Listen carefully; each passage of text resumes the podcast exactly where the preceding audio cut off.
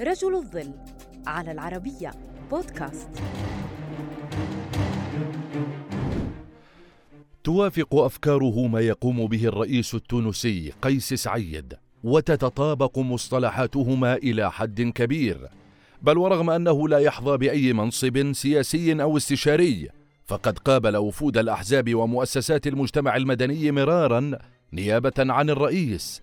إنه رضا شهاب المكي أحد أبرز المنظرين السياسيين في تونس وأقربهم لقصر قرطاج. فما قصته؟ بدأ اسم رضا شهاب المكي في التداول عندما كان طالبا جامعيا وقدم نفسه في فترة السبعينيات كأحد أهم رموز أقصى اليسار التونسي الوطد ولذلك لقب بلينين.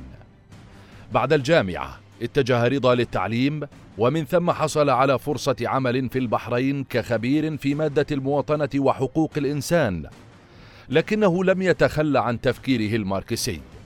تبنى مكي مبادئ مفكر التيار الراديكالي ميكائيل باكونين التيار الأناركي التحرري وفكره الذي يرجع للقرن التاسع عشر بتحقيق الحرية وبأن يحكم الشعب نفسه بنفسه. عام 2021 أسهم مكي بطريقة أو بأخرى في دعم الإجراءات الاستثنائية التي اتخذها الرئيس في الخامس والعشرين من يوليو من خلال الأفكار التي روج لها ودعمت الحملات التعبوية التي سبقت الانقلاب. شكلت دوما تصريحات مكي مفتاحا مهما لفهم سياسة الرئيس التونسي ففيما يؤيد الرئيس إجراءات مثل التصويت الفردي المباشر والحوكمة على المستويات الدنيا. تجد مكي يصرح بأن الديمقراطية تقيد الناس ويشدد على الاستفتاءات العامة في توجه مشترك نحو تطبيق الديمقراطية المباشرة. ويعتبر كلاهما النخبة السياسية فاسدة والبرلمان عقبة تجب إزالتها ومختطفة للثورة. كما يدعوان لتغيير دستور 2014 وفيما ذهب الرئيس لمقاضاة الأحزاب كان مكي يتهمها بأنها لا تمثل إرادة الشعب.